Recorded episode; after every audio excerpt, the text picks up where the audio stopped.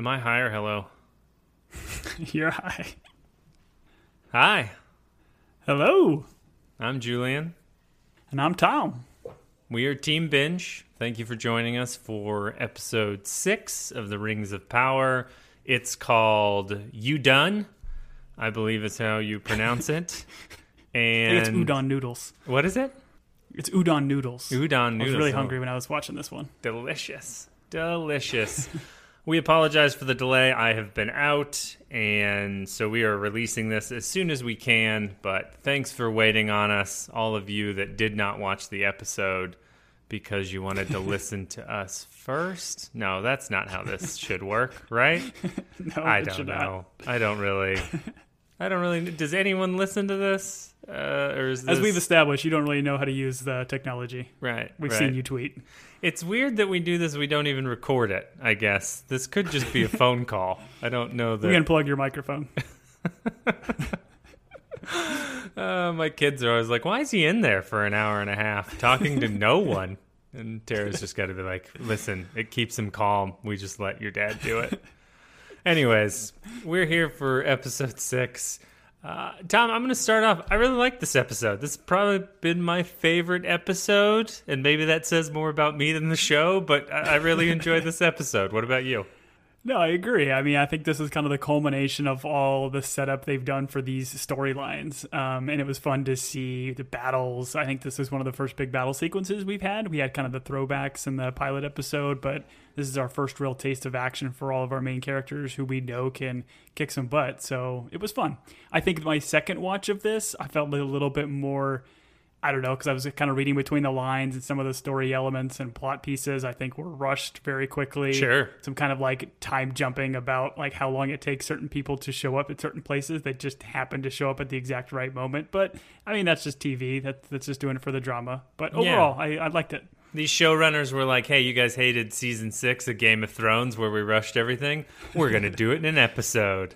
Uh, no, I, I enjoyed this. A lot of gore, a lot of gore actually. There was on the second rewatch, I was like, "All right, that's that's." Uh, I mean, that guy's bleeding into that guy's mouth. That's a little bit aggressive, but But it's uh, black. It's okay. Oh, It's that's okay true. It's black blood. Well, it was black, and then they discover the red. And oh, spoilers!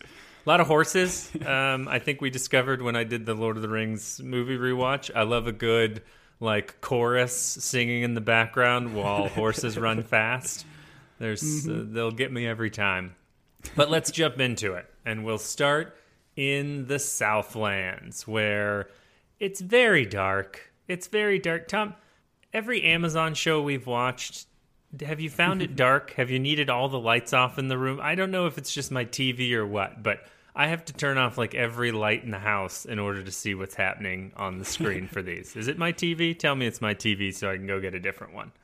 it has some outer range vibes for sure where Right. like, these sequences are super super dark and i don't know i feel like once we got to the action sequences it wasn't as bad but Right. certainly this start was was very ominous and dark but i'm sure that's what they're trying to do with with adar here and, and make him more menacing Sure, they should just have a warning in the front. They're like, hey, if you have any lights on in the house, turn them all off because you won't be able to see anything.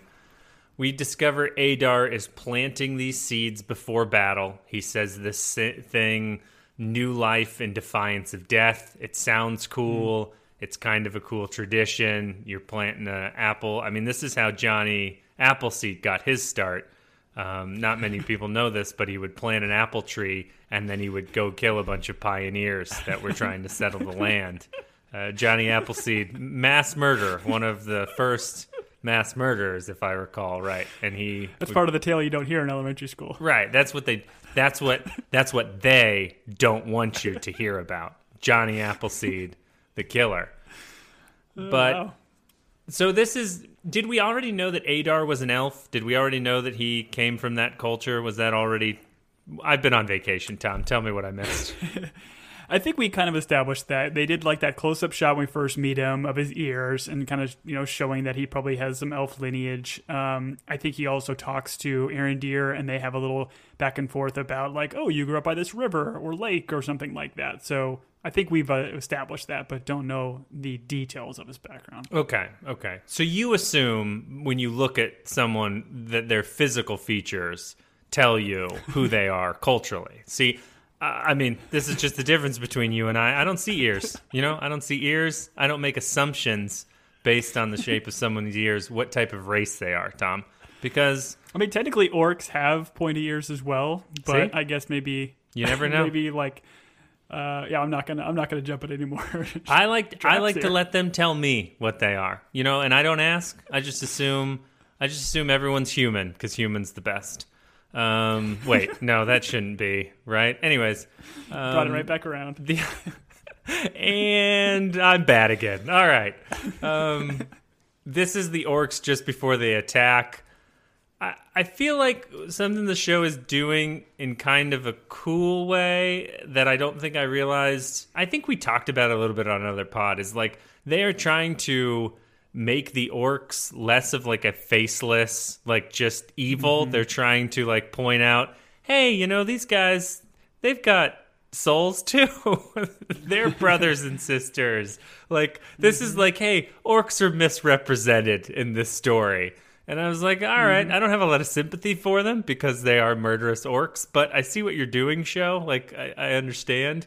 Um, and so, yeah, we find out that there are lady orcs too, because in his speech he says brothers and sisters. and um, I mean, you've got to get them down to their loincloths in order to figure out what's what. But uh, there are brothers and sister orcs, apparently.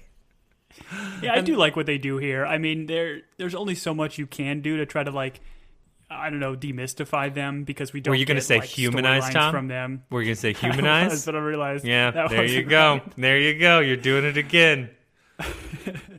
Um, but yeah, because we're not like following one of the orcs and seeing like how he has a family and he's you know raising a young little baby orc. Um, that would probably be a little bit more helpful because they still are the epitome of evil. But yeah, they're, they're trying. I, I appreciate the effort. There wasn't a scene where the orc pulls out a locket and he's like, "This is my this is my baby girl. She was born after we left on this uh, murderous campaign to kill all these humans. I can't wait to get home to see her." And all the other orcs Yeah. are like, "Oh, that guy's not gonna make it. He just did the one thing you're not supposed to do." But there's Yeah, a lot of chanting, a lot of chanting going on here.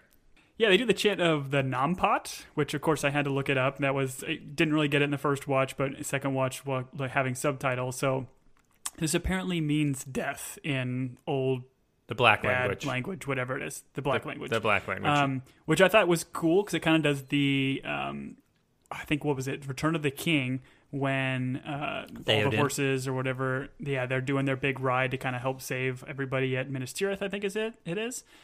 They kind of do that same. They don't chant it, but they scream like death as like kind of their war cry before they go in. So you Great. kind of have these orcs doing the same thing. It's pretty cool. It was so good. Theoden's speech, and then they all scream death and they charge. And you know there was one guy in the crowd that was like, Nampat! And then they all looked at him and he was like, uh, What? I mean I mean death, death, yeah, I'm on your guys' side. Uh, someone someone slipped. We've got a spy in our midst. It turns out so then they all go towards the tower, and it turns out the tower is a trap. And I I'm not I don't know. I don't know if we're gonna pull this stuff apart, uh, much like the tower that falls, but um, yeah, it's a trap. Yeah, I feel like you had a cue Admiral Ackbar right here. It's a trap.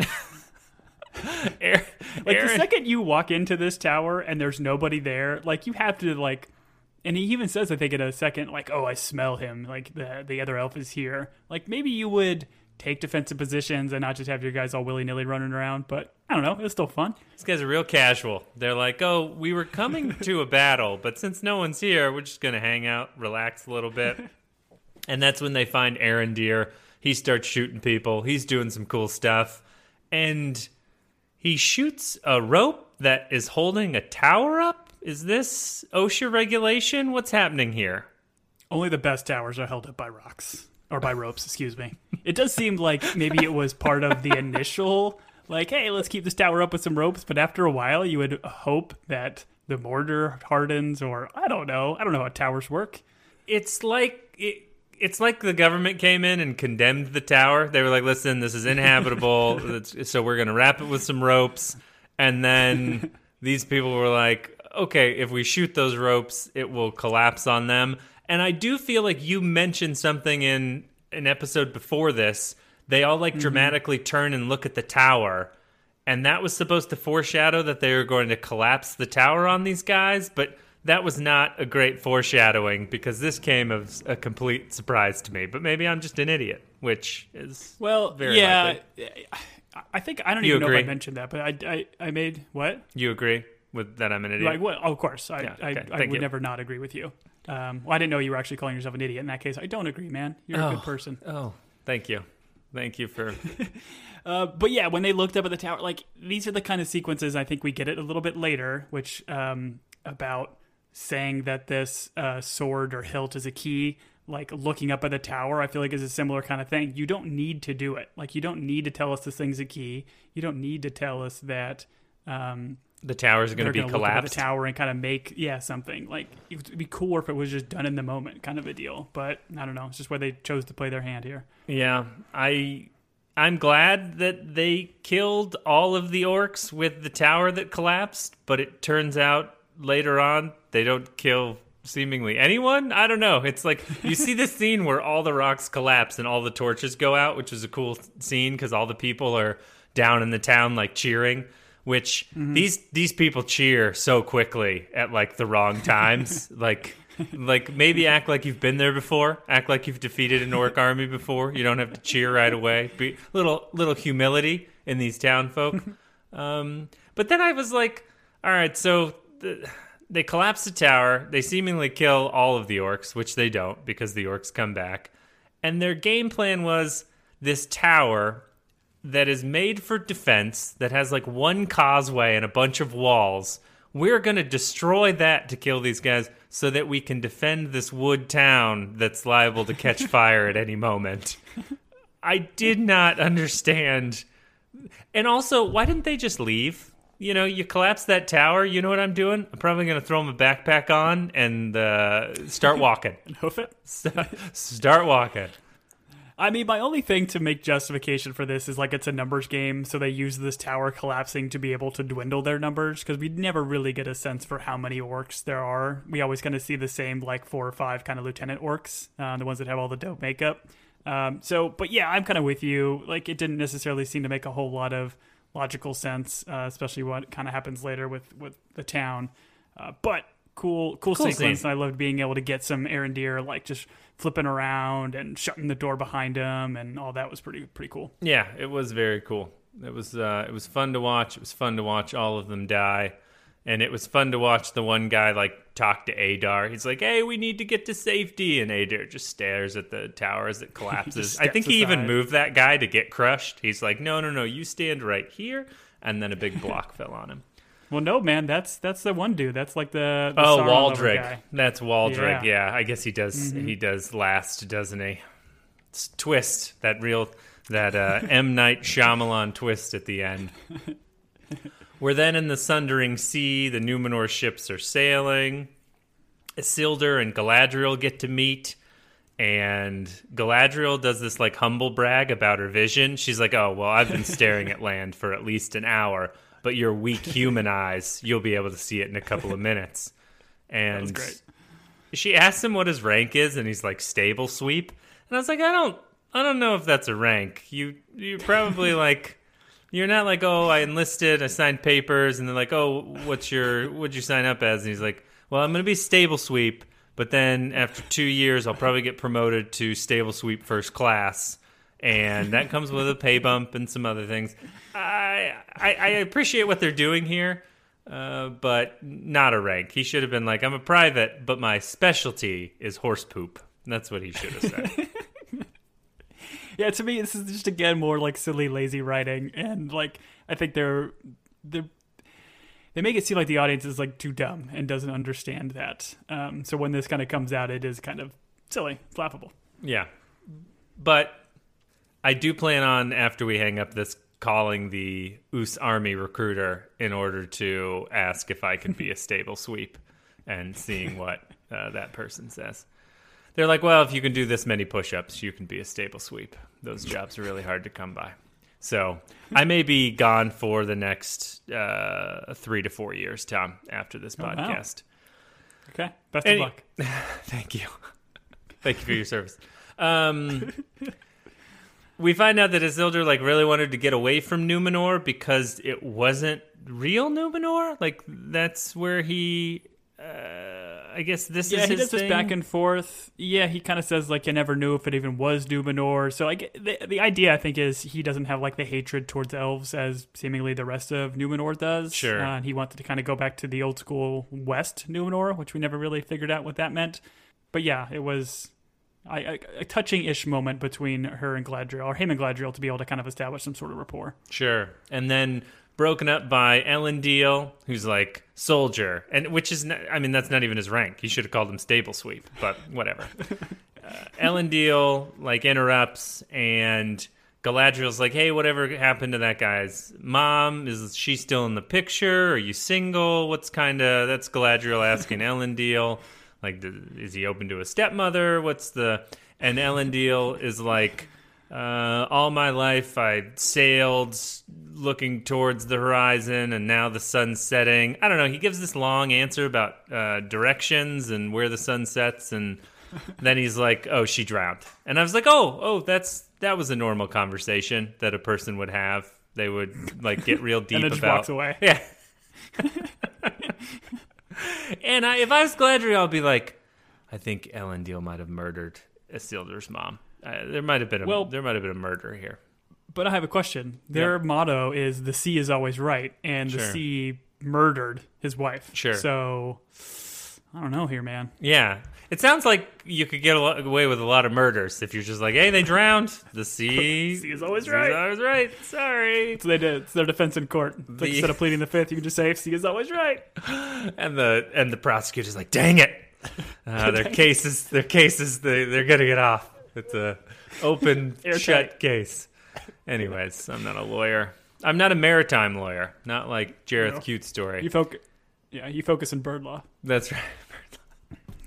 Um, there's a quick conversation between Queen Muriel and Elendil, and Queen's like, "Hey, tell all the ships to make you know the greatest haste." And I was like, "Aren't they all sailing together? Don't you want to sail at the same speed? I mean, what if one's like, what if the Nina's much faster than the Pinta, um, or the Pita? I don't remember."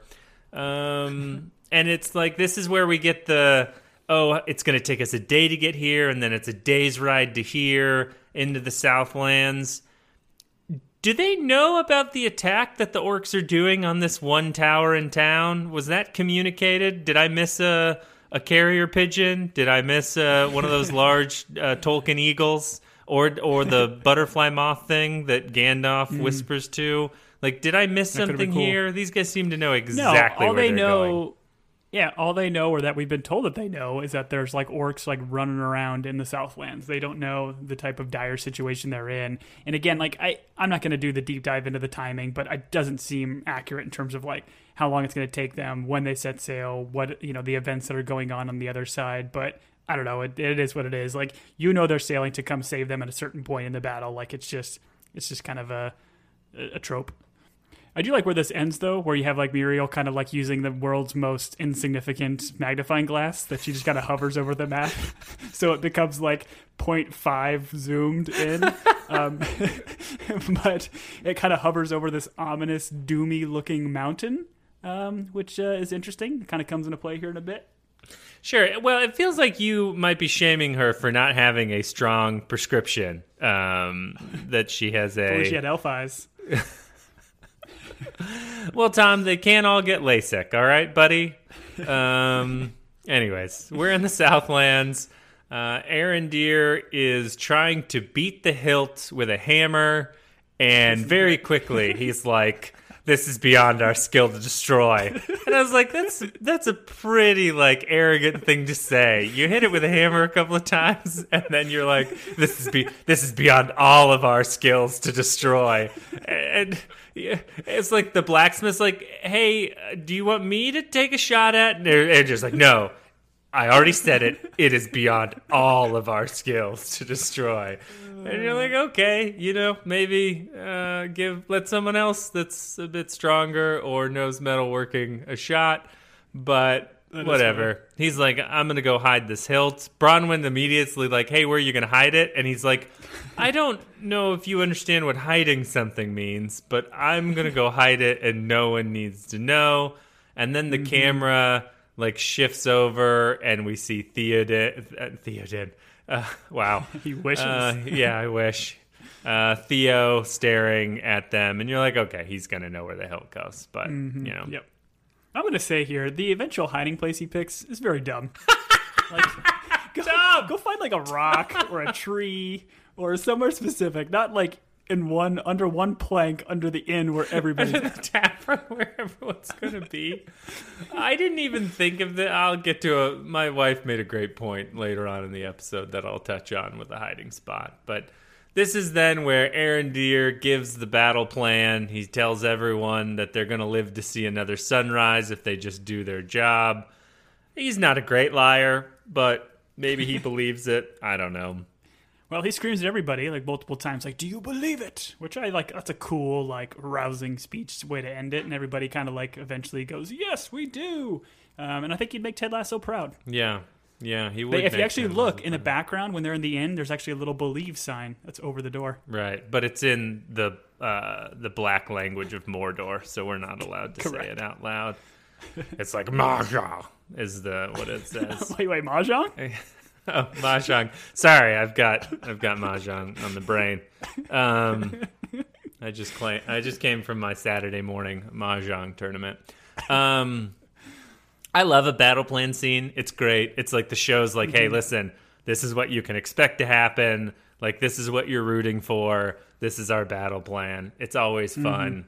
Um, you know, there are they happen in every war movie possibly.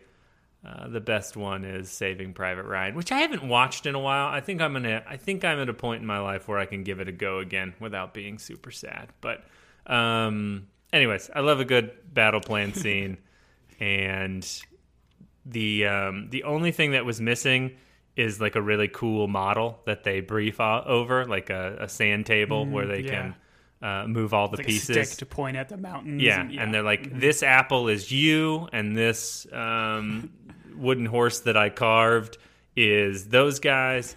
And they're like, it looks like a dog. And he's like, I didn't have a lot of time to carve it, okay? Uh, we got a battle coming. The best one, actually, now that I think about it, uh, is in uh, is in Con Air, where John Malkovich does the battle plan of of that airstrip in Vegas. Do you remember this scene at all?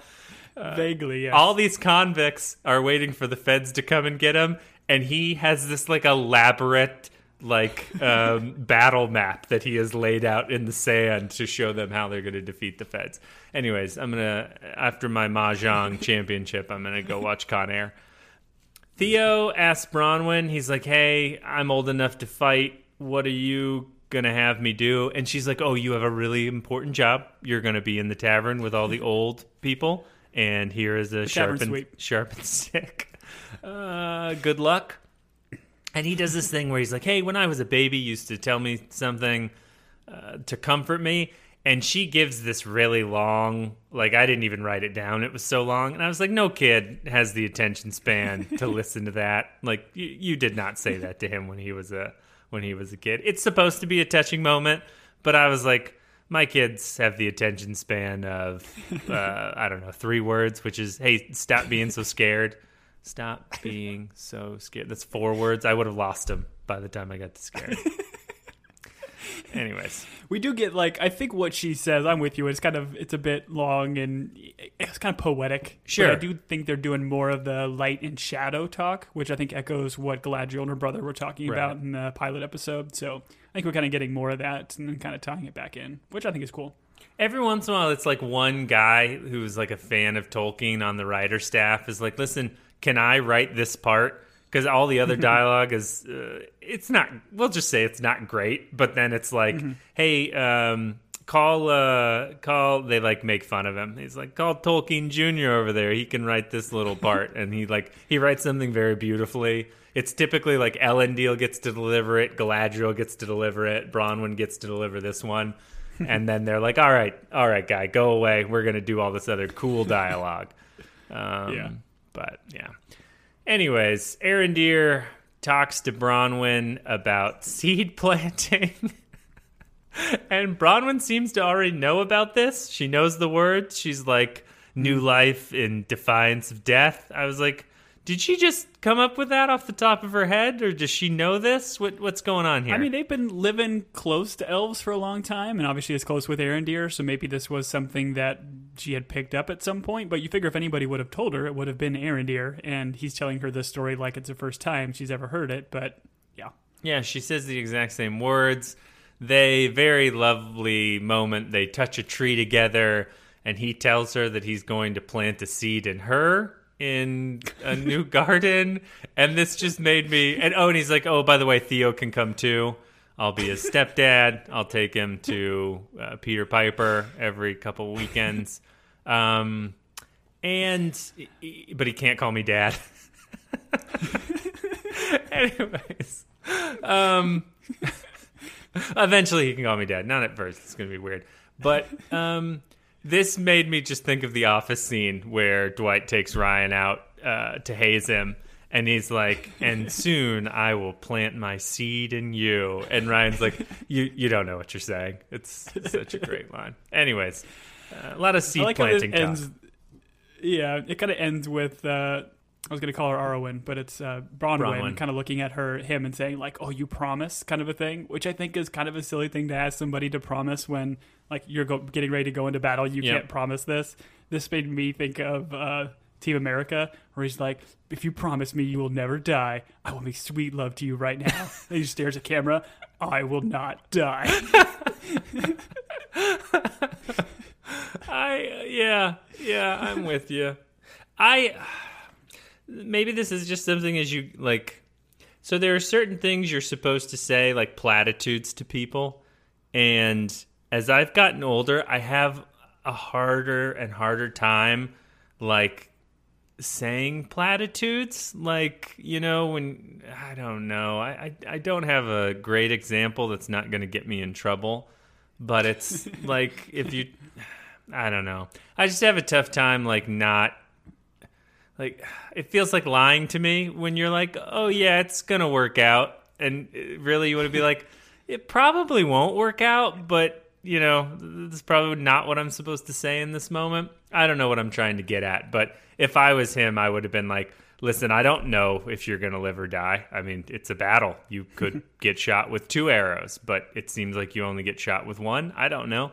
Uh, anyways, the orcs show up uh, I guess they all survived from the tower collapsing. Um, I wish the people would have run. Instead, we're going to fight in this little Alamo of a town.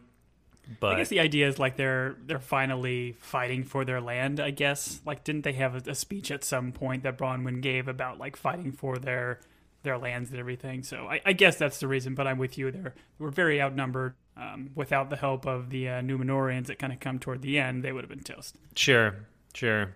You're talking about the speech where Bronwyn was like, "Hey, let's all stay and fight," and everyone's like, "Yeah, yeah, yeah," and Waldreg was like, "Hey, how about we live?" And everyone's like, "Oh, yeah, yeah, that sounds good too. Let's do that." and then half the people left. Yeah, that was a great, mm-hmm. that was a great speech.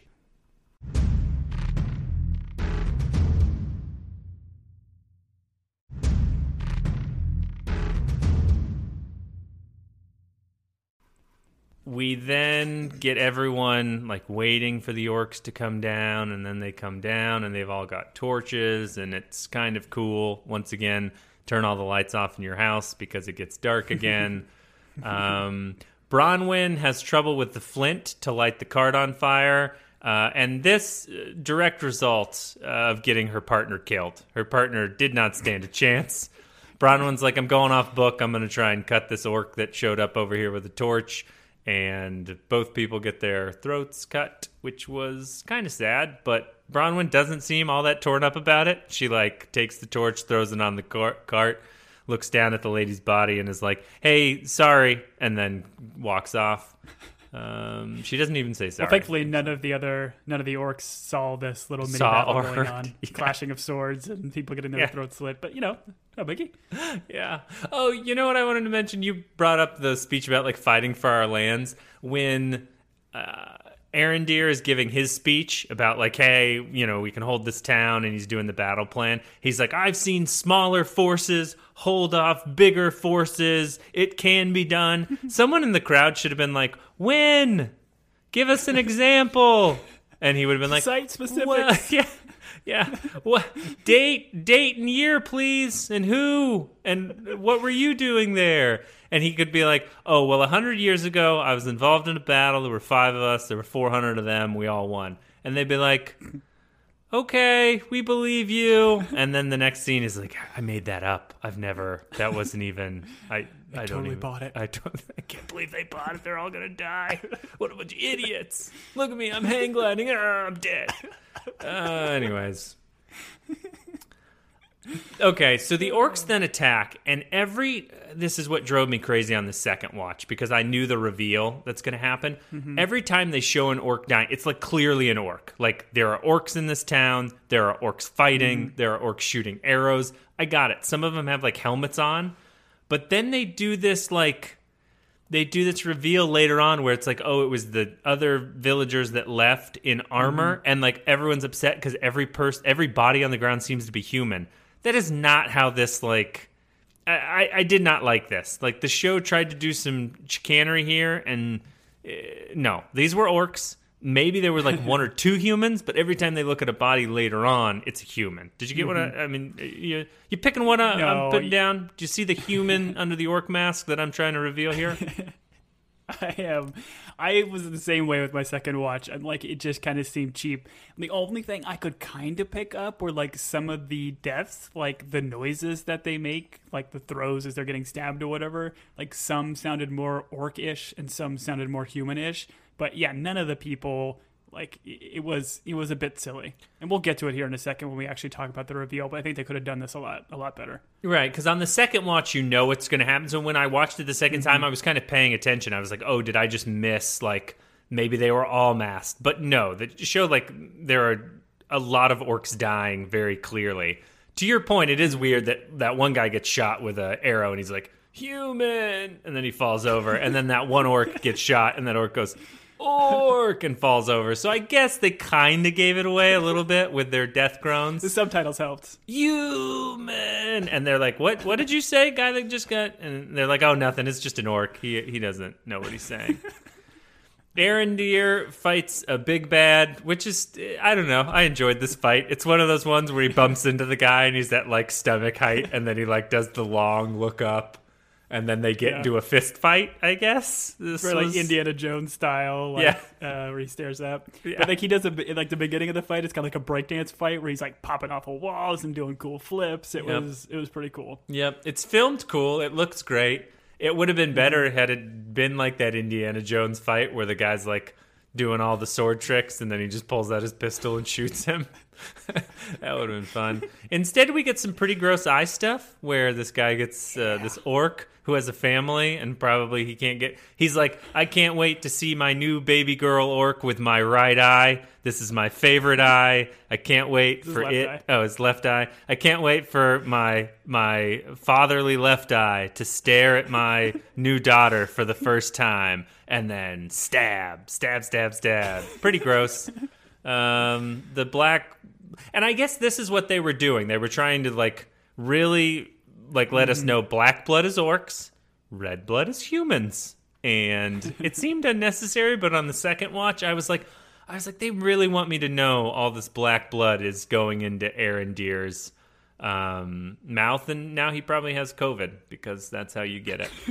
um, if you're listening to this and you don't know what COVID is, God bless you. Um, go look it up. I hope I hope it doesn't exist when you listen to it. Uh, but Bronwyn kills this guy, stabs him through the throat, even though logistically she is much shorter than him and would not be able to strike downward through his throat. But I don't know. Uh, that's a silly thing to be bothered by, but I was. There's a little crate on the bottom, a little step stool. Oh, she gets off a step stool. it's got wheels on it.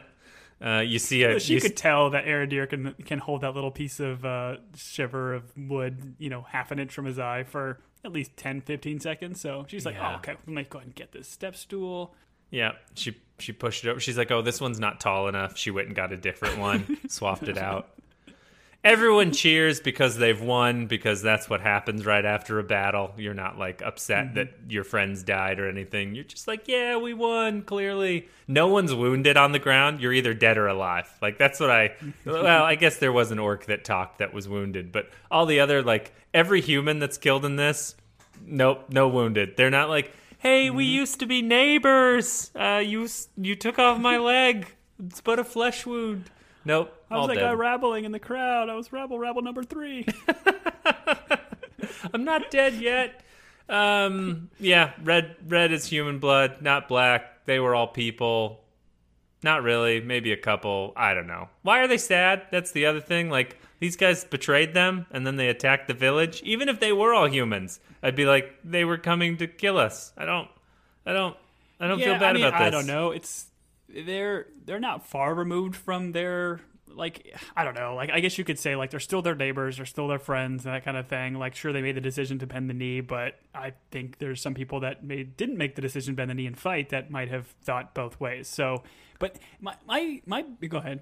Oh, I was just gonna say I'd kill the human people harder than I'd kill the orcs because I'd be like, you were on our team, you abandon us, and now you're coming back to attack us. Come like to attack. That's, That's worse. fair. Mm-hmm. You're like I would be more upset with those guys. I'd be like these orcs. I don't know, but that's just me. I don't see. I don't see different races, Tom. You know, I don't see the difference between humans and orcs. I'm just a guy. You know, whatever they want to be. I don't know. I'm very accepting of orcs and humans, but I'd kill those humans harder because they are. They were. They betrayed us. Did I bring it back around? Did I get there? Now, you- always, you always do, my friend. Um, but so here's my big gripe, and I feel like this would have been so easy to do when they eventually like, okay, puts his hand in, it's it's red blood. Okay, we figure out it's a human, and he does that reveal where he yanks his mask off, and he goes straight to his face, and we're supposed like what I thought is like. Oh, this is somebody I'm supposed to know exactly who this is. Like this could have been a perfect opportunity to be like that Rowan character or whatever Yep. that they kind of killed in the other episode. Have it be somebody recognizable. So Sure. you take off the mask, we're like, oh, that's who that is. I didn't know what they were trying to do until 10, 15 seconds later when they kind of do this exposition and say, oh, that's who we're killing. We're killing bad guys. Like, Right. it, was, it was it was sillily shot. I think it could have been cooler. Yep, I agree. And like everyone all of a sudden is making the same uh same conclusion. They're all pulling off masks and like they're all like, "Oh no, oh no, no." And then they cut to one guy and he's like, "Oh no, I smashed the tomato that was in my pocket during the battle." and they're like, "Hey, we got bigger things going on over here." And he's like, "But it's my tomato." Anyways, they weren't fighting their own, they were fighting orcs, but the movie tried to um, I don't know. Maybe these people are shapeshifters. Who knows? Maybe that's what we just discovered. Those people could shift into orcs, and now they become humans once you kill them. Just like that werewolf that Dwight killed on his uh, property that turned into a dog by the time he got to it. Uh, there's your second office reference for those of you playing bingo. You're welcome. All right. But like you mentioned, this scene kind of like ends, or like one of the orcs is kind of still alive, and he kind of makes a no- thing about like, "Oh, we're coming to get you," kind of a thing, and the humans had to pay the blood price or whatever. And then that's where we start to get some arrows kind of shot in. So like, this is where I felt like you got to cue Legolas. It's like diversion. yes, yes. We need Orlando to look off in the distance and tell us what's happening. I agree. That would have been great. Uh, instead, they just get attacked by arrows. I thought Bronwyn got shot twice, but then they only deal with one arrow. I, I think maybe it was just so dark. Um, I do like that they shot her. You know, this is not a show that seems like it's going to, uh, you know, not that they do kill her, but um, they damage a main character. I appreciate that. Ups the stakes a little Yeah. bit. And um, this leads me to the biggest question of the podcast. Tom, talk to us about uh, arrow wound treatment. Is that the same as bowstring wound treatment? You're the one that I. I don't know. uh, you're the only Yeah, person I, mean- know that's been wounded more by bow and arrow than anyone else. So, uh, talk to me about this. Listen, it's not it's not the arrow that gets you. It's the string. It's the, string. People people don't know this, but the string is the most dangerous part of a bow and arrow. Statistically, more people each year are wounded by the string of a bow than the arrow of a bow. That's probably That's not how- a lie. This is how I hunt. I, I, I capture an animal, I tackle it, and then I put it by my bow, and I just fling the bowstring. you give it your bow. You're like, "Hey, dear, use this," and then it's like, "Okay," and then it slap it slaps itself with the string, and then it's down. Good for you, Tom. Good for you. You're a good sport. We go from here. Speaking of wounds, we go to Old Triage uh, Tavern, where everyone is uh, dealing with the wounded, and the orcs are marching in. I guess more orcs are marching in to uh, to really finish them off. I appreciate them taking their, their time so we can get this good triage scene. Yeah, yeah. We get the. Uh, listen, I don't want to call it lazy writing, but it's like, hey, I've seen every like war or battle movie. We're gonna have you have to bite on something. Uh, we're gonna have to force an unwilling participant to help dress the wound, and we're gonna do some cauterization because all of those things are like. Hey, I don't know. Maybe that's just what you have to do with every Tom wounds with uh, arrows. When you slapped your wrist, we did. That's funny. We did make you bite on something, um, and we got my That was kid. just that was just when I uh, applied the ice. The ice was so cold. I had to bite on something. I was like, I told my son, I was like, hey, grab that burning log. And you were like, I don't think, I mean, it's just a bruise. I don't think, and we're like, we're going to cauterize it. And then my son shoved that burning log into your arm and I think made it worse, but you're okay now, right? Yeah, yeah, yeah. I got a cool scar. And you can't use that arm, but it's all right. It kind of looks like the shape of a mountain. oh no. Oh no, you're Sauron. We don't know who anyone is, but you're Sauron. Uh, tale as old as time. This uh, this triage. Oh, so that's that's what that English lady was singing about in Beauty and the Beast. Yes. Okay. Cauterizing Yes. wounds. Yes. Okay. Good. Good. Uh, and then she went out and solved murders. Um, who? Here's what they should have done. They should have grabbed that bow because he's got to like break the end of the arrow and pull it through her. What they should have just done is grab the bow, put that arrow on the bow, and shot it the rest of the way through her. that that was what I was thinking would have worked. But once That's again, you're the expert. The orcs are outside. We get once again we cut back to that cool horror movie element where the lady's like staring out the window and one flashes across, and I was like, oh, it's those aliens from Signs. Um, my wife mentioned at this point during which I did not catch this. The blood is like dripping. They do a lot of blood dripping, and it's onto the like floorboards or through the floorboards. And she's like, "Oh, the blood is going to the hilt that he hit under the floor." And I was like, uh, I did that thing where you're like, oh yeah, yeah, good idea, and I was like, that's not what's happening right now. That's a really you're not right, but she was right because the hilt was buried under the floor, and I was No, wrong. that's brilliant. I think I think it would have been cool. Like that's a very uh, good catch. I feel like if a little bit of like smoke maybe would have like popped up from Sure. the um, thing, that would have been kind of cool too. Like the blade is starting to grow or whatever. Right. Uh, but that's a fantastic observation. Three internet points for uh, Tara. Or the blood like kind of moved like not naturally, like it was kind of being sucked Yeah. into a different direction. I don't think into they did any of that, but maybe she watched it before we watched it together. Maybe I don't know. That's probably her dishonesty is probably more likely than her just guessing at that, right? Is that Well, if she was dishonest, then she gets five internet points. Okay. Yeah, she can have all the internet points. She's a smart lady. All right. Adar's back, baby. He's walking through the fiery town. This this actor does this part really well. He looks great. Like, um, and there's more Nampat. You know, death. Yeah, yeah, yeah. Nah, pot. Yeah, oh yeah. I'm gonna get Nampat tattooed on my neck. This is where you get that very quick cut to kind of help reminding us that the the help is coming, right? Oh yeah, yeah, yeah. This is the Numenor cavalry charge. I think this is kind of what you were talking about time jumps, right? Because these guys would have had to land boats, uh, unload all their stuff, uh, separate the black horses from the one white horse, everyone get on said horses, and then ride at full gallop for a day, which is not how horses work. Um, it would have been funnier if the next scene they would have just been all on their uh, all walking and they're like man i can't believe all those horses died because we tried to gallop them for a day straight. Uh, other than and then galadriel's on her white horse because i'm sure that horse is like magical.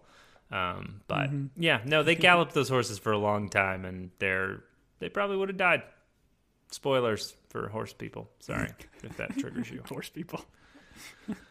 Adar enters the tavern. Everyone like they grab all the people and they've got like swords to their throats and they're all threatening them and I wanted to know how do the orcs know which non-main character to kill because he doesn't really like direct them. It's just like all of a sudden one orc slowly stabs um, that one gentleman who super surprised to have a sword run through him, and that orc ran that sword through him like kind of a slow, kind of a mean way. It was like like the guy had to watch it like very slowly happen.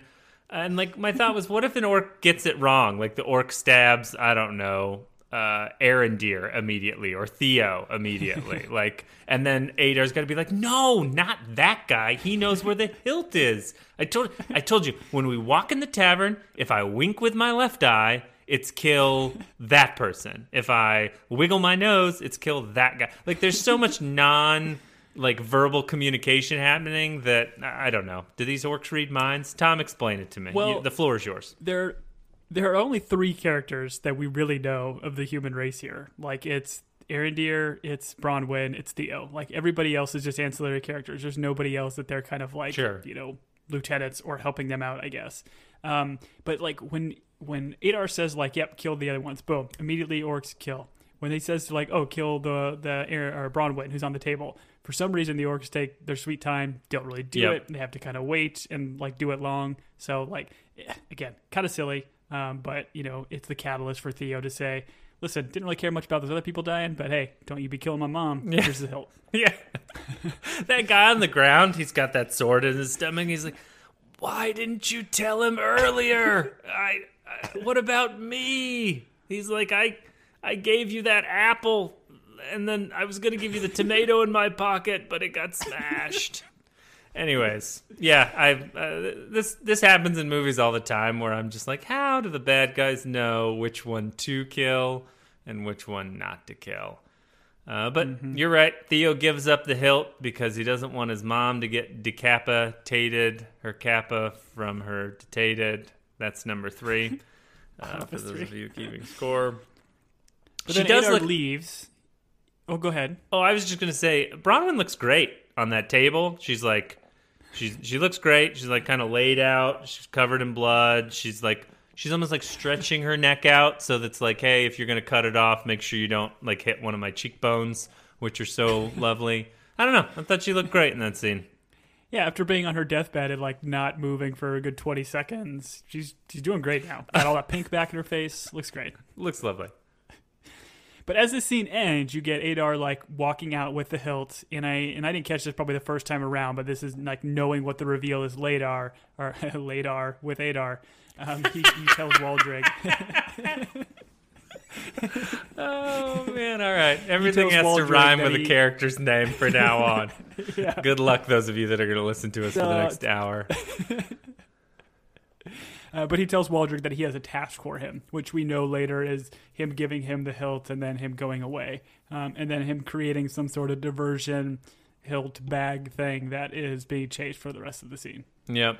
Yep. I didn't catch that either. I don't even think I got it on the second watch. I was just like, oh, more nonverbal communication between those, or it just happened off camera. I don't know. Numenor shows up at a dead gallop. Uh, everyone in the battle seems to know what's happening. They're like, oh, this village is being attacked by orcs. Like, uh, everyone's in the tavern. I don't know. There's no. It doesn't matter. Um, Isildur's friends, they fight orcs. What are these guys' names? It's like Valandil and O Otomino. Otomino sounds like a character out of Romeo and Juliet. Like every time they say his name, I'm like, that's not a character from this world. Um, Hey, but like what's his face? He he listened to uh, Galadriel's training, right? He did the stab, twist, and gut. Swab, uh, stab, twist, and gut. So good, so did it. good. These guys went from um, flunkies for the Sea Org, and now they're like battle hardened warriors. I don't know. Seemed real quick, but uh, I don't live in this world, so it doesn't matter. I did think it was interesting that Queen Mira was like watching the battle, and she's like, "All right, Isildur, you can go in there now too. Don't die." And he's like, he's the only one out of her like, uh, I don't know, entourage that's on that hill. Yeah. He's like, Yay! I Isildur would have been. What if he's like, well, you know, it looks like they kind of have it under control. You know, I'll, I'll just hang up a here. Oh, oh, it looks like your horse might need to go. You know, I'll hang out and, and I'll help with that. Uh, I don't Yeah, know. what about the horse poop, man? You need, you need like a good queen horse pooper. But it does need to be said. Uh, uh, the queen looks fantastic with her like Oh, sweet little like yeah. battle helmet kind of thing, like the sun and her armor. She looks dope. They all look great. They all look great. They all look like they rode straight from Atlantis uh, to this world, and I waited for um, Aquaman to show up at any moment because all their armor looks like scales. But that would make sense if they're like a seafaring uh, people. Anyways. Elendil gets saved by Halbrand. They like handsomely nod at each other, wink. I don't know. Maybe they bump fists, bump groins. I don't know. Uh, Adar runs with the hilt. There's a great uh, horse chase scene, and I have decided that Halbrand and Galadriel will be called Halandriel, um, and they chase him as a team. And I will be saying Halandriel uh, unironically and without stumbling over it for the rest of the podcast when referring to I the think two it's of just. them. I mean, by the way, fantastically done. But I Thank feel like it's just it's Haladriel. I think you were adding like an N in there. We don't need an N. okay, Haladriel. I don't But you think nailed it. I Very well don't done. think it's fair that you've taken what was rightfully mine, which is the name I made up, and said it better. That's unfair Listen, I just improve on your ideas. This is what good friends do. Hmm. Oh, I would I do appreciate. thought of us more as acquaintances, but that's fine. Go ahead. I, I interrupted. in Tom, scene- was it? Is it Tom? Thomas? Yeah, Tim. Tomothy? Um, t- Timothy. Can I call you I'm gonna call you Tom. That's four, baby. It's four. um, but I do appreciate that Galadriel like uses a mushroom on her horse to make the horse go faster. What? She gives like a little prayer. She she gives the horse like a mushroom, a la like Mario Kart, and then the horse goes faster. Oh, I You don't remember this? no, I Oh, missed this man. completely. Like, so what? She's running through the woods and she like peers over to her horse and like whispers some like elvish cool thing to the horse and then it makes the horse go faster. The horse goes in like a faster sprint after doing it. And it just reminded me of like putting on a mushroom in Mario Kart. Oh, I no, I don't think I caught this at all. But she didn't actually oh, feed the horse something. You're saying she just talked to the horse. It was a metaphorical mushroom. Okay, metaphorical mushroom.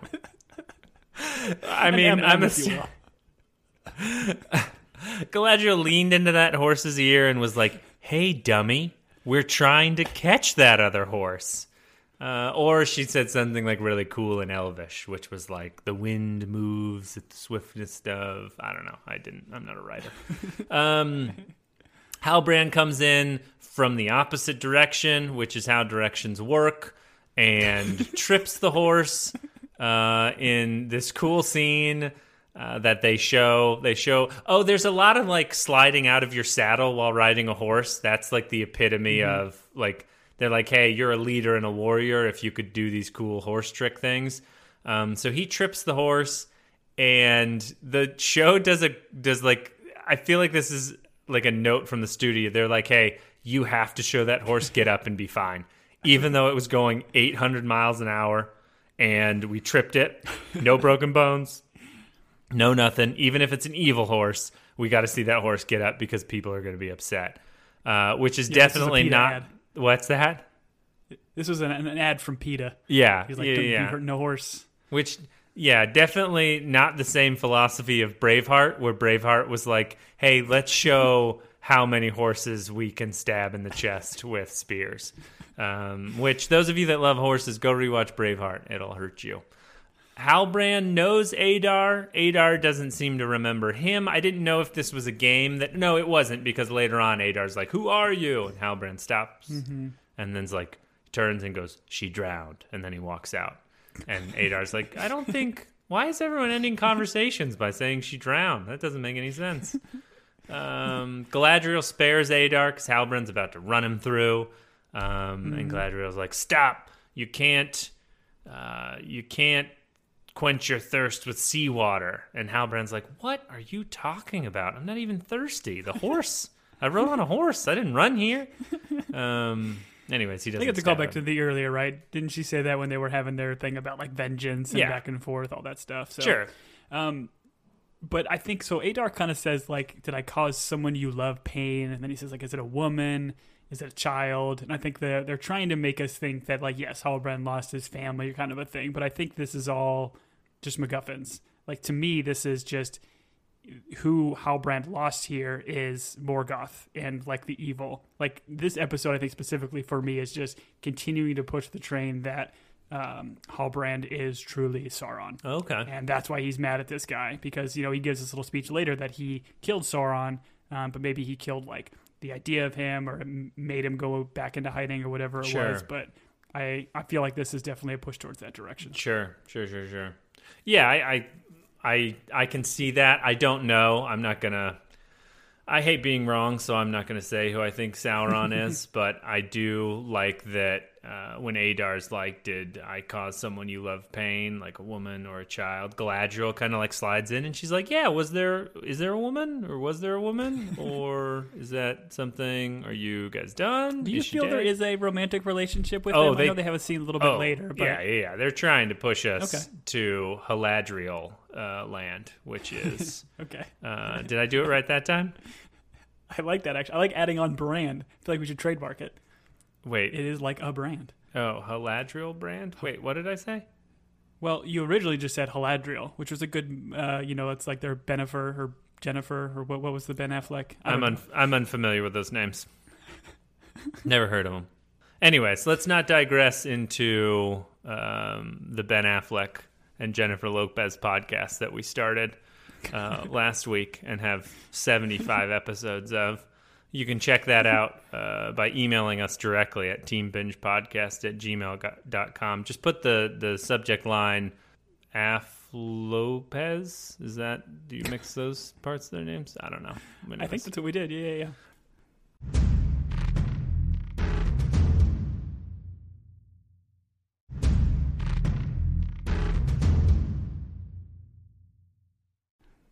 Galadriel. Oh, we cut to Isildur's friends. Um, I'm going to call him Valendiel because I don't care, and uh, Guantanamo or whatever his name is. Uh, they're like, guess what, Isildur? Galadriel's taking out a special company to go hunt down orcs, and I got us jobs there. And Guantanamo's like, hey, you know what? I did enough stabbing for a lifetime, so I'm gonna. I live here now. I'm just gonna stay with these villagers and live here. and you're like, okay, cool. Otanamo, whatever your name is. I kind of like that. Like, you know, not everybody has to be like a battle hardened warrior kind Sure. of thing. Like, he was in battle and realized, like, this is too much. I can't handle this kind of a thing. So I kind of like what they did there. Yeah, yeah, yeah. I like that they made him a deserter and a coward. That was great. Um, I hope he has fun in that town. Anyways, uh, I did it. All right, Galadriel and Adar chat in a barn. Uh, it's kind of, a, I mean, it's a cool scene. The two of them do a great job. There's a lot of interesting cinematography, I think, in this sequence too, where like the twisted cameras, like everything is kind of shot at an angle, um, which I'm not sure exactly what they're going for. Maybe it's because they're doing the backstory. It's because of, I don't know, Adar's menacingness. They need the cameras to be sideways, but they Right. don't this kind of throughout in other Adar stuff. So, but either way, it looked kind of neat. Yeah, it's kind of neat. And then they have like the light coming through the barn, so you get like that filtered light and shadow. And yeah, I th- I don't know. I think you're just supposed to be like they do some weird stuff here, where you're either supposed to be like sympathetic towards Adar or like understand where he's coming from. Galadriel starts talking about the uh, U- Uruk, Uruk, Uruk. I want to say the twisted elves that were taken by Morgoth, the first orcs. Um, I do appreciate Galadriel's not above waterboarding. She's like, listen, Patriot Act. I can do whatever I want from you in order to get what I want. Um, and Sauron. Oh, this is where we get the conversation where Adar's like, listen, Sauron was a little bit too extreme for me. Um, he was hurting my babies, and so I killed him. And I was like, oh, okay, that's interesting. Problem solved. we get Show over. Cancel episode seven and eight. We're good, everyone. We got him. Mission accomplished. We get more- Put the banner up. Patriot Act. Uh, did I do it? Did I bring it around? All right. We're good. Uh, but yeah, this is where we get more of like orcs are not all bad, and like he's like the father to these orcs and all this jazz, and he kind of like lays out what Sauron's plan was, which is like the idea of like crafting power just not of the flesh but over the flesh. Um, so it's interesting because I, I think this is a lot of the backstory that we wanted to know more about. Doesn't answer a lot of questions, but I think it helps point in certain directions. Yeah, yeah. I just want to reiterate that during this conversation, galadriel's awesome. She listens to his sad story and like his humanizing story, and then she's like, "I'm gonna kill you." and I think, Tom, I think we need strong leaders. I think we need strong leaders like this in power that are not afraid to kill sympathetic characters or just completely ignore their story and be like, "I'm gonna waterboard and then kill you." It was great. I loved it. Well, okay. Here's my gripe with this sequence. Like, great. I, I love the way she set this up. She even like after he gives his speech, she does her bit, and she's like, "I'm gonna kill your whole race, and I'm gonna keep you alive, so that way you'll be the last one, and you'll see all the pain and suffering." And then he makes like one quippy line back at her, and then boom, she's immediately gonna kill him. And then Halbrand has to come in to like stop her from killing the same guy. It's just like it kind of makes all that speech that she just said completely meaningless when she's gonna go ahead and just oh, you said something mean to me. I'm going to stab you. Sure, sure. But he does make a great comment where he's like, oh, I guess uh, the successor for Sauron was in your mirror or something like that. He makes the line mm-hmm. like, if we were looking for a successor for him, we should look at you because you're evil. And then she's like, mm-hmm. I'm not evil. I'm going to kill you. uh, so, yeah, I'm with you. Uh, Haladriel and Oh no, I don't have to say and because it's both of them. Haladriel talk by a stream. All important things happen in gardens or streams in this show. Mm-hmm. And they kind of thank each other for like pulling each other back because they both had you know moments of weakness where they were going to murder this guy. Yeah, they should have been like, "Wait, you wanted to murder him? I wanted to murder him. Let's go murder him together." And uh, he has this. He's like fighting beside you. Galadriel was like uh, was it felt so good. And she's like i felt it too. And i was like wait what? What do we did, we didn't even really see them fighting beside each other? I guess they they mm-hmm. went on a horse race together but they came from opposite directions so they weren't riding together. Uh, is this love tom this to me is continuing to point towards Halbrand as Sauron, um, because I feel like this is more manipulation than it is anything else. I feel like what we've, if you kind of go back and think about all the stuff that Galadriel's kind of said to Halbrand when they were in Numenor about like who's using who kind of stuff, um, what you know Adar just said about kind of crafting the power over flesh. Um, I think that's kind of what he's doing. He's trying to manipulate Galadriel into um, kind of being his like puppet, if you will. Yeah, I think at one point he even says, "I want to bind it to my very being," like a la the ring, like being able to bind his essence, his soul, and everything into this ring to be able to control them. So um, I think this is this is still pointing me towards a direction of Halbrand being Secret Sauron. Okay, here's my issue with that theory: is Halbrand did not want to go on this trip. He wanted to stay in Numenor. That's and, what he told Galadriel. Like I feel like all of this has been manipulation. Okay, here's my uh, allow me to to pull on this thread a bit. We mm-hmm. see him alone in a room where he does not want to go on the like he has the moment where he like he picks up his to- his token of like knight kingship yeah his i'm sorry his retainer um his retainer that says he should be king like he has that like struggle alone. So like if he was like faking it, I don't feel like the show should have a scene where the guy is like like because the only person he's faking out in that scene is the audience, and that shouldn't be That's how shows point. work. But um, That's a fair point.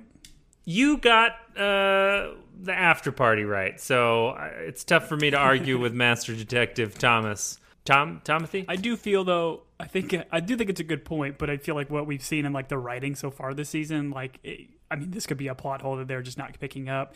Like it, when he does drop that little like retainer bag and then picks it up, like I do feel that was when that guard kind of told him, "Hey, the queen wants to see you." So you could argue there was another guy in that scene, mm. and he's just kind of playing off like that. He's struggling to make this decision. But again, I, I agree. I think it's a it's a fair point, but if he does end up being Sauron, maybe it's just more the lazy writing category than anything. we'll chalk it up to uh, incompetence rather than malice. Sure. Um, she. Oh, we get to see the blade again. She's like, oh, remember this dagger that was in like the first two episodes a lot? Guess what? It's back. Okay, and this is what kills me. Like, she was told by Arondir, "Hey, go get this blade or this hilt or he doesn't even say like go get that like bag or whatever that he What has because it's very sure. very important. It's extremely important. And you know they show us the hilts in this well we, which we know is not the hilt but they show the bag that she kind of wipes her blade off of to continue to let us know that she has it. Why is she not looking at it? Like if this is that important why are they not seeing what the importance of it is? Like when she's all about you know the evil and all the stuff going on it would make perfect sense for her to peek and look at this and have her be like the one that has the reveal as opposed to passing it off between like five more characters before we get it Sure. Sure. I don't know. I guess not the like assumption is it's uh you know, it's like mail. Uh it's a federal crime in order to open someone's someone's mail.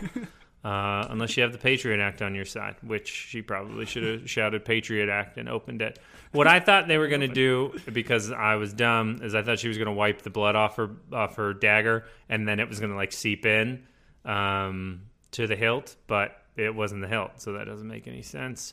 Uh, what does could- make Can you draw the conclusion that it doesn't work with orc blood? Because like uh, nobody else has used it but humans that have red blood flowing through it. That's fair. I think she has some elf blood on that dagger though, because that's what she held to Adar's throat. Yeah, He yeah. Clearly has a.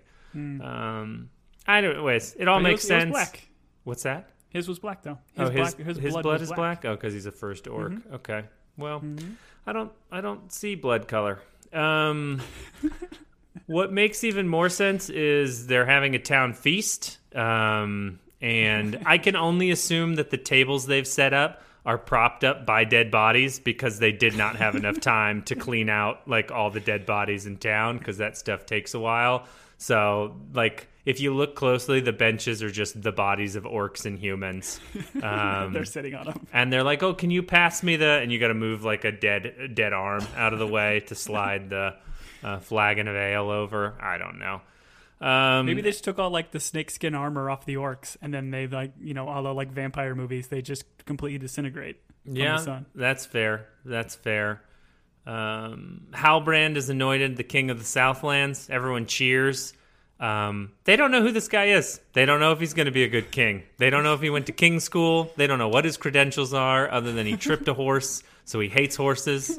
Um, they're like the king that was promised. Like, what if he's like, all right, um, as king, I am going to enact a lot of laws. All of you people that don't look like me. Like, what if he's like a super racist king? I don't know. We don't know anything about this guy, but we seem to be cheering because he's handsome and he has king hair. I don't know. the only thing can be like the brand that he has on his retainer bag, right? Like, because you know Bronwyn sees it. Yeah, I'm with you. It seems silly that the rest of the crowd seemingly immediately sees it, or maybe the scuttlebutt of them whispering to each other. Everybody knows. Like that is the thing that ties this guy to his lordship, and I guess the um, pull of the queen that kind of says he is legit, kind of a deal. But Yeah. it's it's these people are they need a leader. They just met the queen today. like, they don't even know. They don't even know that she's queen. They're like, hey, look at But her armor, her the- armor is so cool. that fish armor they're wearing over there. Uh, yeah, these sheeple just want to be led. That's what it is. They're just like, oh, someone lead us.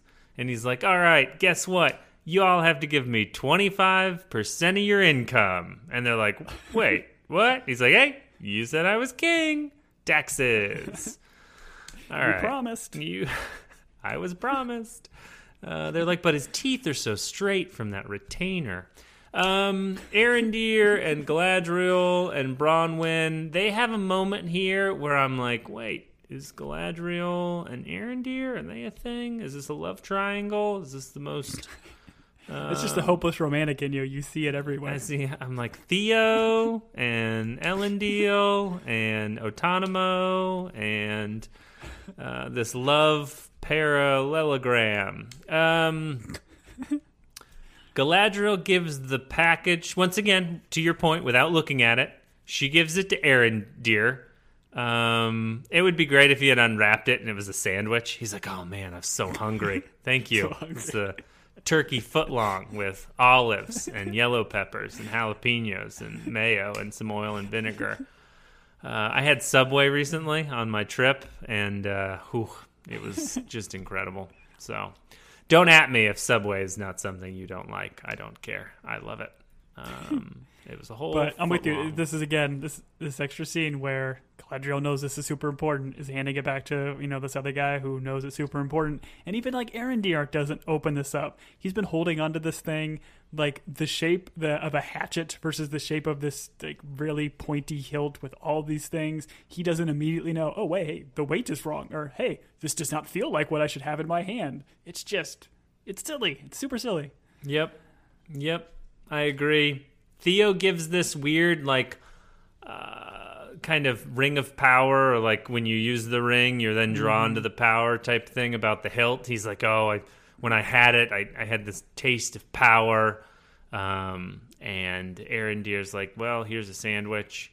And there's a lot of there's a lot of rid yourself of it advice where when Galadriel when Halin Haladriel I messed it up now when Galadriel and Halbrand are talking she's like I don't know what's wrong with you but rid yourself of it and that's like that's like some real good therapy it's like hey stop being so sad just like like I'd be an incredible therapist if that's all you had to say. Like, it's like, I don't care if your finger's broke. Rid yourself of the pain. You're fine.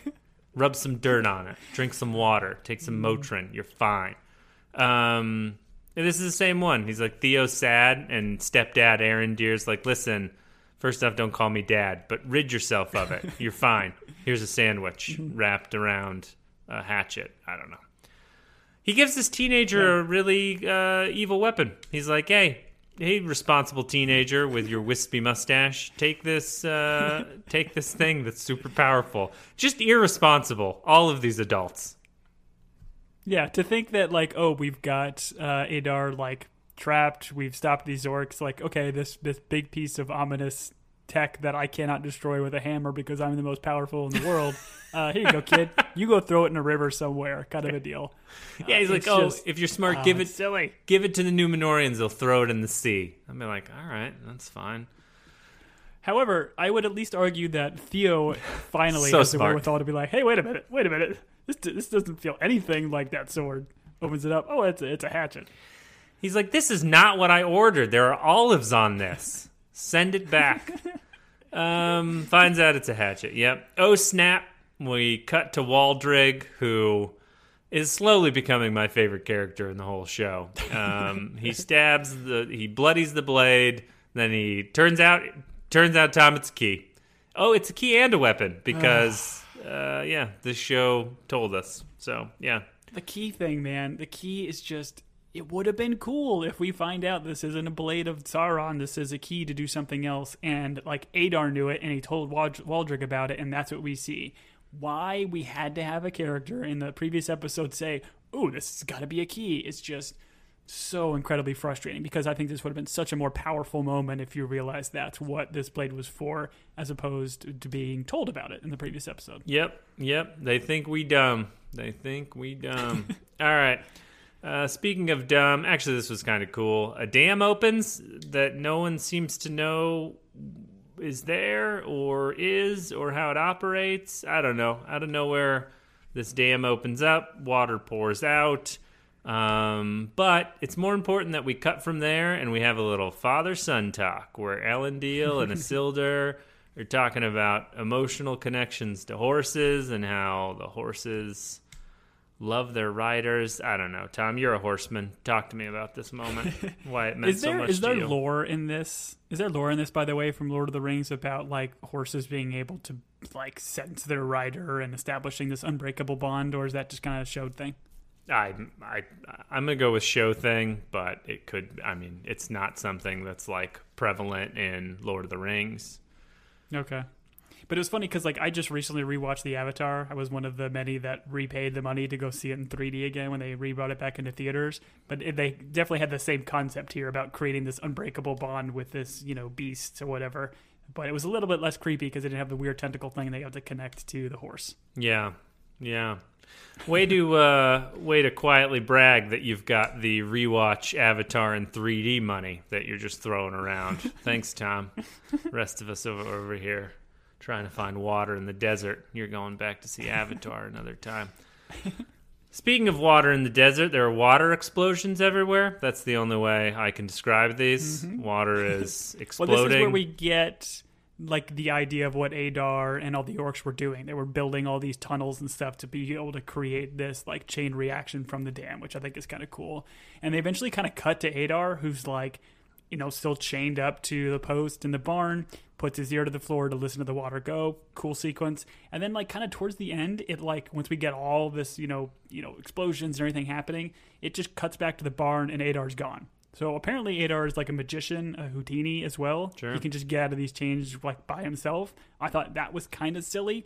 I'm glad we're going to see more Adar and he's not going to be like a captive for much longer. But again, super silly that he just vanished for for no reason. I disagree. I think the least surprising thing is that a guy that dresses, has the hair of, and looks like Adar has some sort of magician powers. He looks like David Blaine if David Blaine had long hair and looked like Adar. Um, anyways, water meets magma. Magma creates Mount Doom, which blocks out the sun. And so my I guess I kind of I actually did like all this. Uh, it creates Udun, which is the title of the episode, which is apparently a valley in uh, Mordor. Uh, oh, and then we get all the smoke and fire and Galadriel.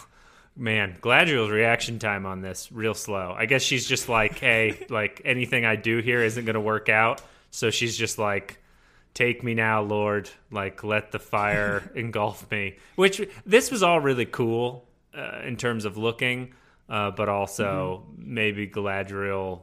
Galadriel's not even trying to help people. She's just like, listen, you guys are all dumb. We're gonna. I mean, this is lava. And now it was magma. Now it's lava. Uh, I'm not gonna. I don't have time to explain to you. And she's dead. Um, I'm interested to see how they're going to do this in the next episode because we've seen from the trailers and everything that there's like a sequence where it's like just red everywhere and she's covered in soot and ash and like it's going to be visually super neat. But there's nowhere these people could have gone to be able to survive like a wall of fiery magma. Like this, this isn't just smoke. This is this is death coming right at them. And you can maybe have the argument that Galadriel can somehow survive it, but everybody else, I don't know how they're going to do it Right. but super cool sequence. And I, I don't even know if I thought or saw this kind of coming with the idea of taking, and I, and I kind of did some research afterwards. Like the showrunner said, like, w- which you've mentioned when we did the rewatch of the Lord of the Rings movies, is that a huge theme of Tolkien is like that environmentalism and like the way uh, machines and industrialization kind of destroys the land. So I thought it was a cool idea of taking what is this beautiful mountain in the background in these Southlands and then ultimately like using industry and everything to just destroy nature and make it, you know, create Mount Doom, create Mordor. Uh, the whole sequence was just super, super cool, and I did not see it coming. Right. Well, I think isn't the point here that he's creating so much smoke now that the orcs can live without like it's blocking out the sun? Is is that not like what this master plan was? It's funny they don't I don't feel like they explain everything else but this and maybe they will in other episodes, but uh, this was my understanding of Adar's master plan was, hey, if I dig all these tunnels, I shoot water into magma, it's going to erupt a volcano, which is then going to cloud this whole area so that the orcs can move freely during the day because uh, also they got rid of all the garlic. But that's a thing, right? In the movies, the like Mordor, Mount Doom, like it's always covered in darkness, Right. right? Like that's Right. that's a deal. So yeah, the idea that the magic is or the mountain is kind of magical in that sense, where it just keeps everything kind of coated in in this darkness. So that makes more sense with the previous sequence that he said later about the guy not being able to like enjoy sun anymore and blisters him. Give him one more blister before the sun gets blotted out. Yeah, that poor guy with his. I do, I do. So I had to look this up afterwards. That there's actually some science involved in this with the idea of all this water kind of hitting magma to create this explosion. So I looked this up, and I'm just kind of read it verbatim, but I think it's it's kind of cool. Um, so violent volcanic eruptions occur in large part because water is involved. The water is dissolved in the magma. The magma rises to the surface. The water makes bubbles that turn into steam, and the steam and the water expand so rapidly that they basically blow the magma apart. Uh, that stuff piles up near the center central vent, and that what that's what makes a big volcano. So I think it's kind of cool that they actually kind of did their research about how they can make a realistic volcano and didn't just kind of magic it um, like they could have done in this world. Sure. So that was that was kind of cool. Yeah, no, that's interesting, and I was sad that they cut out that scene where Adar is standing around the paper mache volcano and all the orcs are standing around him and he's got a box of Arm and Hammer and then he pours in the vinegar and then he's like, "All right, guys." And then we're going to do the damp no, it would be the other way. He puts all the Arm and Hammer. Um, are we allowed to talk about Arm and Hammer since that guy got canceled? Sauron But- and Hammer. um, Sauron and Hammer. We dump all that baking soda into the paper mache volcano, and the orcs are like, and and he's like, wait, wait, and then he takes the vinegar and he pours it in. He's like, this is what's going to happen when we shove the key in.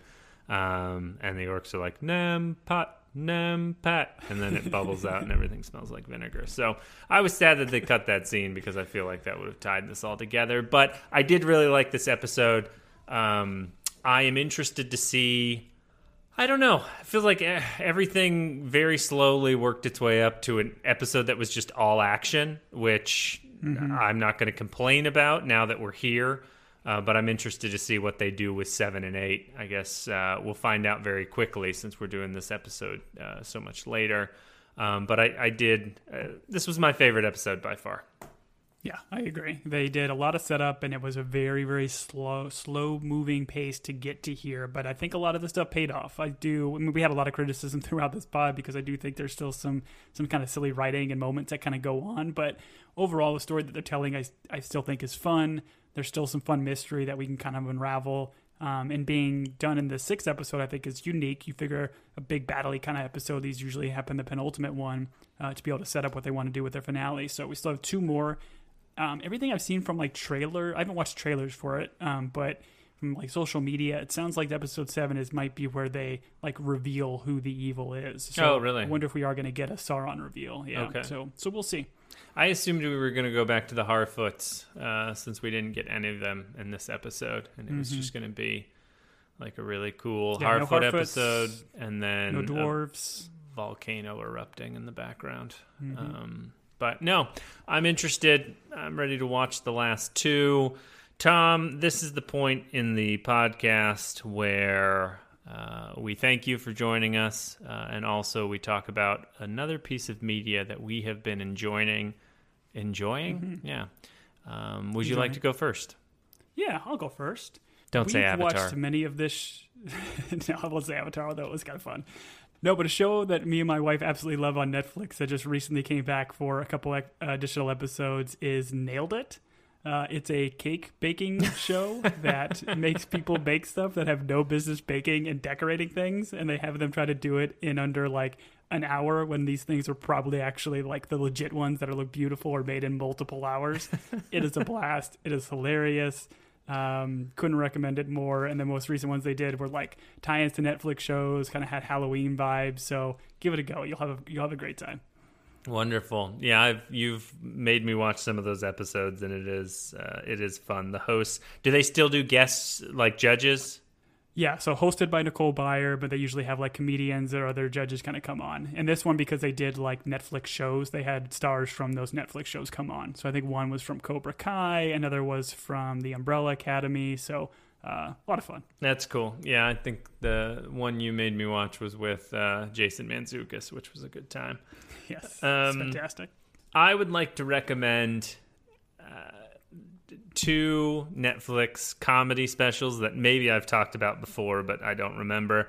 Uh, Nate Bargatze uh, is a comedian. He's got like the greatest average American is one of his, and then I think the other one is the Tennessee Kid. He is very funny. Um, it's it's clean uh, and it's just a lot of fun. I actually the reason I'm bringing this up is uh, have been on a camping trip this week and didn't have uh, obviously television, but was able to occasionally get podcasts and realize that he does a podcast called uh, the Nateland Podcast, and it's very funny. Uh, it's a group of like three or four uh, Southern comedians, and uh, they uh, Nate Nate Bargatze is um, super nice, uh, and admittedly, I'm not trying to be mean. He is not. Um, he's not. Uh, not the smartest is not the right way of putting this, but he, uh, whenever he's trying to read something, Anyways, it's very funny. It's clean. It's a good time. Uh, give Nate Bargatze a, a, go in one way or the other, either his podcast or uh, his Netflix specials, which are a lot of fun. Um, nice. But if you have questions or comments, if you've got stuff you'd like for us to discuss as we go into the end of this season, uh, you can reach out to us at teambingepodcast at gmail.com. Uh, Tom has the other social media stuff. We do enjoy those of you that engage. I, I got shouted at, I think, on Twitter for not being around, um, which I see those comments. I appreciate them. Um, but it is kind of nice to unwind and unplug, and that's what I got to do this week. So thank you for your patience. But Tom, what are our other things that people can reach out to us on? Yeah, reach us on Twitter at Team Binge. Uh, carry on the conversation there. And then we also post occasionally on Instagram at Team Binge Podcast. So reach us there. Always fun time engaging with you guys and uh, excited for the uh, last two here. It's sure. Been a, it's been a it's been a ride, but it's it's been an enjoyable ride. Yeah, it has been. And as this one comes to a close, and I don't believe we're going to get Ted Lasso season three right away, Tom and I will be mm-hmm. searching for what's next. And so if you have ideas on that, or you have a show you think that, uh, I think at this point you probably get Tom and I's. Tom and I's uh, um, what we like and what we don't like. He likes Avatar, and I like Con Air. Uh, whatever you've got that's in the middle of those two things, send it to us, and we'll uh, we'll give it a go. But we appreciate you listening. I have been Julian, and I've been Tom. Till next time, everybody.